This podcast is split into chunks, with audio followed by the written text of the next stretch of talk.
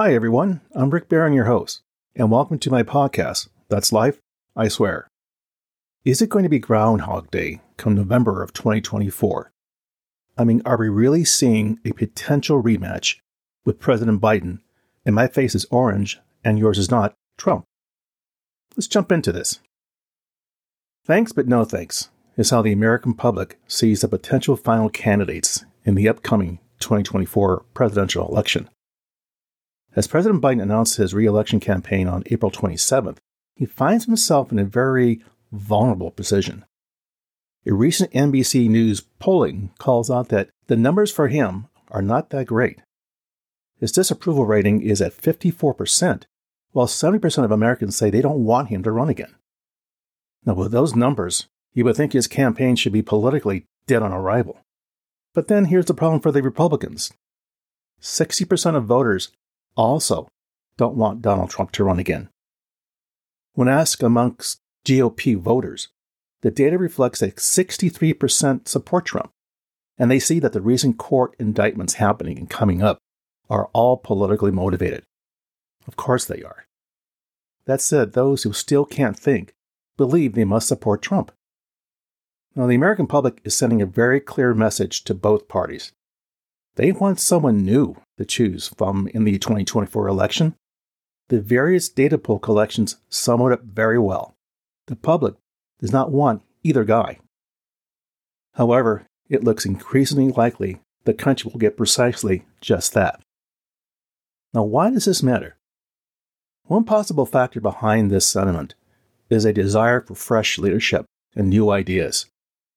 Biden and Trump are well known political figures who have been in the public eye for many years. And some voters feel that it's time for a change and that the country would benefit from having someone new in the Oval Office. Another possible factor is the contentious nature of the 2020 presidential election. The race was marked by allegations of voter fraud, political polarization, a coup on the U.S. Capitol. I mean, some voters may be looking for a more unifying figure to lead the country in the future. Now, here are some things to know. Age is a big factor. I mean, you ask the question and people say right away, these guys are just too old. Come inauguration day, Trump would be 78 and Biden would be 82. There's also the fear that if Biden were reelected, his health would be of high concern, which means there is a high possibility that Vice President Kamala Harris will become president. And this is something people just don't want. The American public wants a change in leadership. They want someone younger, a fresh perspective to be brought to the table. And lastly, some fear that Trump were elected, his term in office would be based on nothing but revenge against those who opposed him. In short, turn on you don't like me chaos machine again. Now there's another takeaway here, and that's the abortion issue hasn't gone away. Recently, the Supreme Court upheld the Food and Drug Administration regulations that permits easy access to the abortion drug mifepristone, at least for now. This recent approval of the drug has energized voters. That said, another NBC News poll asked people's views on abortion, and the results were very clear. 58% say abortion access should be legal, while the other 38% say abortion access should be illegal. Now, get this one. Among the 43% who say abortion is a single issue that's driving them to the polls, they believe that abortion access should be legal by a 65 to 34% margin. That said, the energy of the abortion issue is clearly on the Democratic side. So, what happens if voters are faced with Groundhog Day? Trump is effectively Biden's get out of jail free card.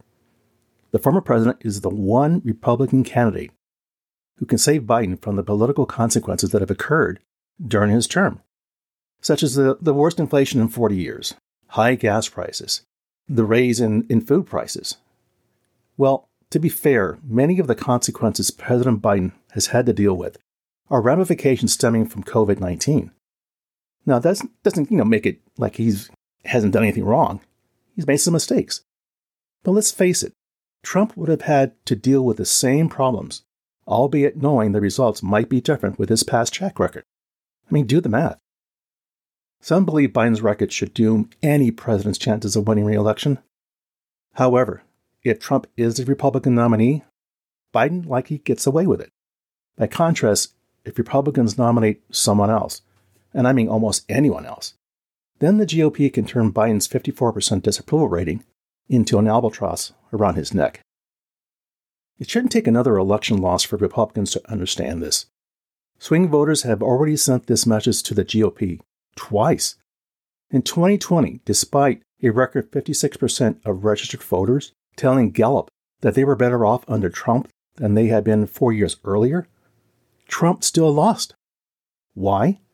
Because he just alienates too many people with his juvenile behavior. Voters liked Trump's policies, but they didn't like him. In 2022, Biden turned in the best first midterm performance of any president since John F. Kennedy by turning the big red wave into a pink puddle. Now, the Democrats didn't do so well because voters approved of Biden. It was because they disapproved of Trump's hand picked House and Senate candidates who lost many races that were, frankly, winnable. Face it, Trump is political kryptonite for the GOP. That's the bad news for the Republicans. But there is some good news. First, while 41% of respondents in the NBC News poll say they will definitely vote or probably vote for Biden, 47% say they will definitely or probably vote for the Republican nominee, which means the election is highly winnable. Second, while nearly 70% of Republican primary voters say they stand behind Trump, even while dealing with current and future indictments, only 46% in that same poll say that if the primary were held today, they would vote for Trump. Third, while clear majorities don't want either Trump or Biden, Democrats are headed to nominate Biden. That means if Republicans nominate someone other than Trump, these guys have a viable shot at winning the election. So, to the Republicans, I say this you have a choice. Pick a candidate without Trump's baggage who can make Biden own his 54% disapproval rating. Or tattoo on your forehead, yes, I voted for stupid, a third time. Now, what can we learn from this story? What's the takeaway? Regardless of the reasons behind the public's sentiment, if the American people do not want either Biden or Trump to run again in 2024, it could have a significant implication for the United States government as a whole. A lack of enthusiasm for either candidate could lead to lower voter turnout, which could ultimately impact the outcome of the election. It could signal a shift in the political landscape, with voters looking for alternative candidates who can bring a fresh perspective to the table. Ultimately, the American public will have to weigh the pros and cons of each candidate and decide who they believe is best suited to lead the country in the years ahead.